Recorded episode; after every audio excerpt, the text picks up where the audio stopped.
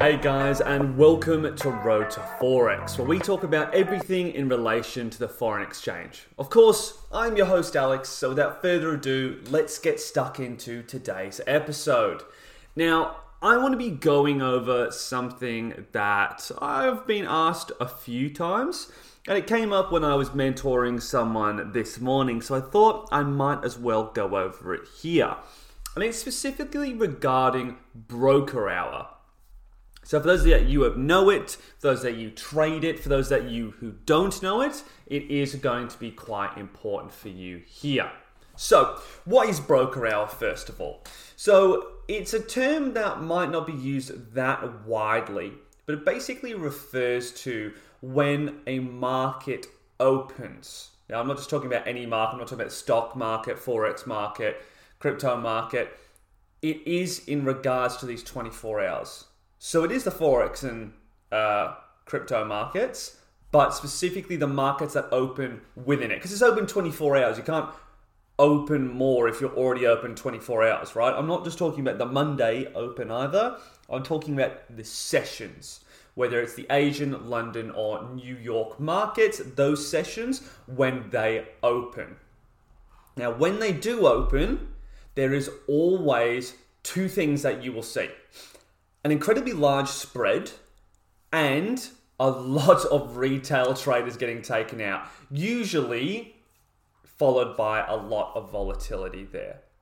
Now, it's not always that you're going to see every single London session, you're going to see a large volume candlestick, but it definitely happens. It definitely happens quite often. So, if you're trading that, if you're going in when the market opens, you trade market open, and you haven't been that successful or you find that you're getting taken out really quickly, well, I can tell you why right now.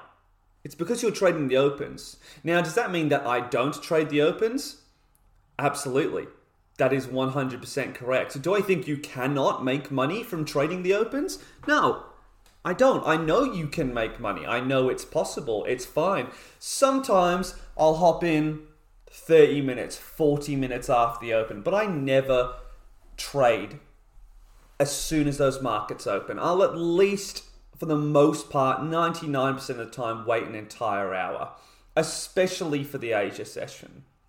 We've already gone over spreads, why they can be dangerous, why it's something that you always need to keep your eye out on. So I won't go too much over it here, but if you don't know, if the spreads are quite large, you're going in for a buy, you mark up your charts and you're going, okay, I think I'm actually going to the market here, but you've got a 4.6, 5.8, 6.1 spread, you're going to go in higher than what you thought.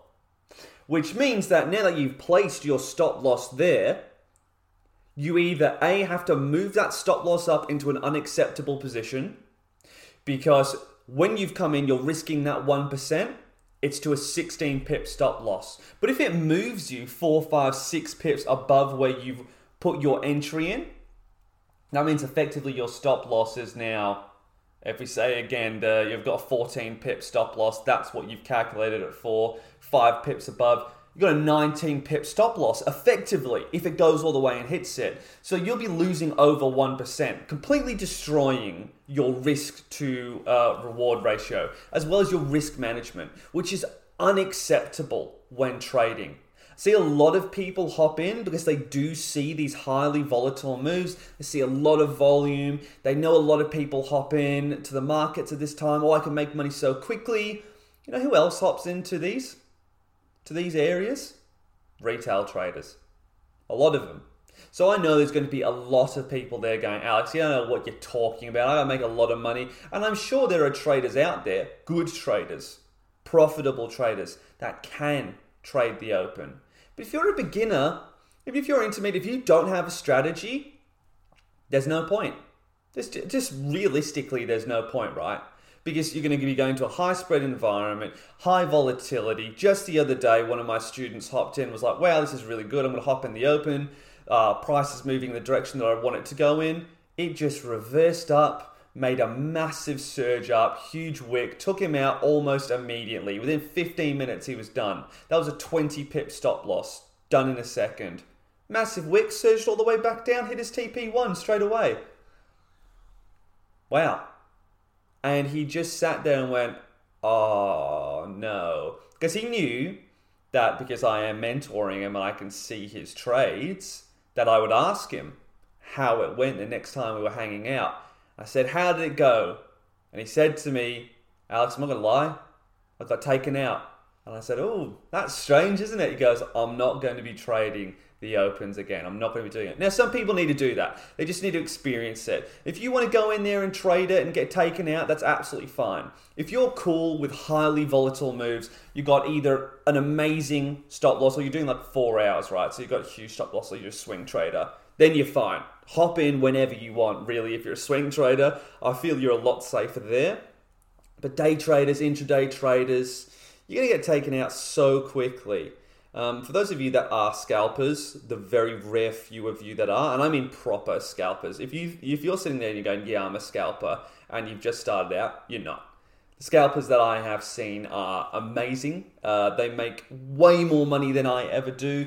Um, they they can be absolutely incredible. I'm happy to say that quite a few of them have a technical knowledge that far exceeds my own. More than happy to be humble and say that. But again, if you're hopping in and you're thinking, I'm going to be a scalper, probably the hardest trading to do, in my opinion. And I'm going to hop in on, um, you know, broker hour. If you're starting out and you want to do that, or you're one of the people that sits here and thinks that, hey, I can make a ton of money really quickly, um, good luck. Because that's like running a 100 meter sprint blindfolded with your legs tied together. Awful, awful thing to do there. So that's why I avoid this broker hour.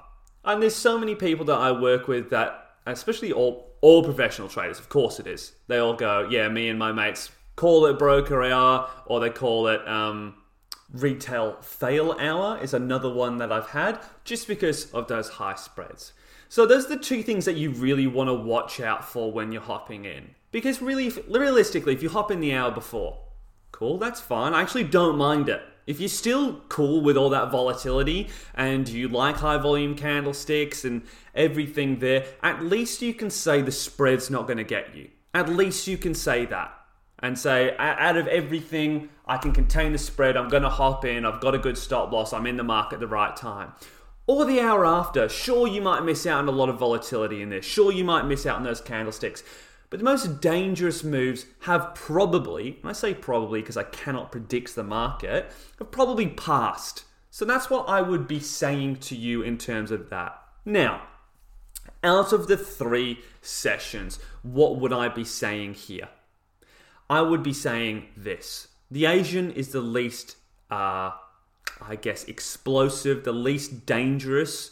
Spreads can still be a little bit tricky, but if you had to hop in one, the Asian one is what be what I'd suggesting.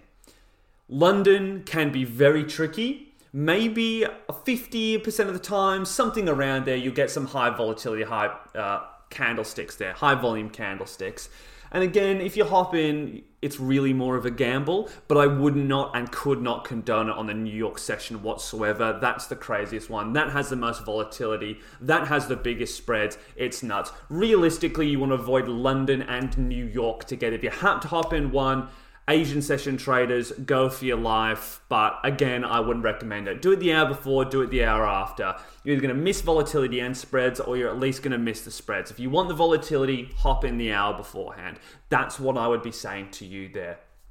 So that's basically it in terms of uh, what I wanted to give in like golden information for you about how you can start to you know trade just that little bit better what I wanted to go on here now is just a little bit extra, something that I wanted to share with you guys. A big win for me and a few of my students, which has been really cool. Did a bootcamp challenge uh, with some of my students. Some of them are still in, but that's absolutely fine. We started two weeks ago. Um, I passed it with before two weeks, which was awesome. Got a few guys in, but I wanted to show you this. Please keep going with this please keep going with Forex because I know a few of you have messaged me and you've been saying, like, oh, you know, I'm just having a hard time. I've had two years' experience. I'm trying to create my own strategy, etc. Now, When I passed phase one of the funded trade, they gave me a really, really cool statistic. Only 30% of people that try out for their phase one pass it. Now, I'm assuming, and I have no idea here, this is a wild shot in the dark, but they're going to get thousands of people a month. They're one of the big guys. Think about how many people are trading. We've gone over the statistic before. There are billions of people in the world. There are definitely millions of want to be traders, at least, for sure. These are one of the big proprietary trading firms. I wouldn't be surprised if it was like 10,000 a month. Least, at least thousands, right? So only 30% of them actually get through. So if it was 10,000, you know, 30%, what's that? $3,000 for 30%. So $3,000, 3,000 people are going to pass it out of 10,000. What do you think the second stage pass rate is? Now, I don't understand that and I don't know, it, but let's say it again because it is quite hard to pass that. You're going to have another 30%, even if it was half of that, even if it was 50% out of that, you know, sorry, 30,000. I just realized it's 3,000 people from 10, 10k. Wow, awful maths. You know, that 3,000, maybe 15 get through, it's 1.5k. Maybe. Maybe. But if you're looking at that first statistic and it's only 30, it's probably going to be the exact same. Hey, try and do it again. It's probably going to be more like 30% of that, if not underneath it. So, best case scenario, you're looking at 1.5k. Uh, worst, you're probably looking in the hundreds out of 10,000 people, which means realistically, if you make it, you're in the top percent. You're in the top like 10% probably of the world. Then it goes with the statistic that I've been talking about for years. About 90% of people that hop into this industry will fail. Because that's not even counting everyone that goes to, you know, other prop firms or tries to work it out themselves, etc. So keep it going. Because if you do this, one of the cool things is you can actually be one of the best in the world. And it might even mean that you only make 3% a week, 2% a week, perhaps. Who knows? Keep going, keep pushing on. I've seen a lot of more negative emails recently. Maybe it's the time of the year, I don't know. But you guys can do it. Listen to this podcast, go for my mentorship, whatever it is. I know I always plug myself, but I had a guy on here, he works as a and I think he'd be fine for me saying it because I know he listens to this stuff. Um, American, I think he's a t- tech surgeon assistant, and he was just looking at my strategy and indicator and just going, you know, basically, wow, I can't believe you made this. This is crazy. can't wait to make my own indicator. And I love that from you guys, especially my listeners here. Because not only do you just want to learn from me, but you want to improve and you want to keep on succeeding and exceed me. It would be awesome. So keep pushing it.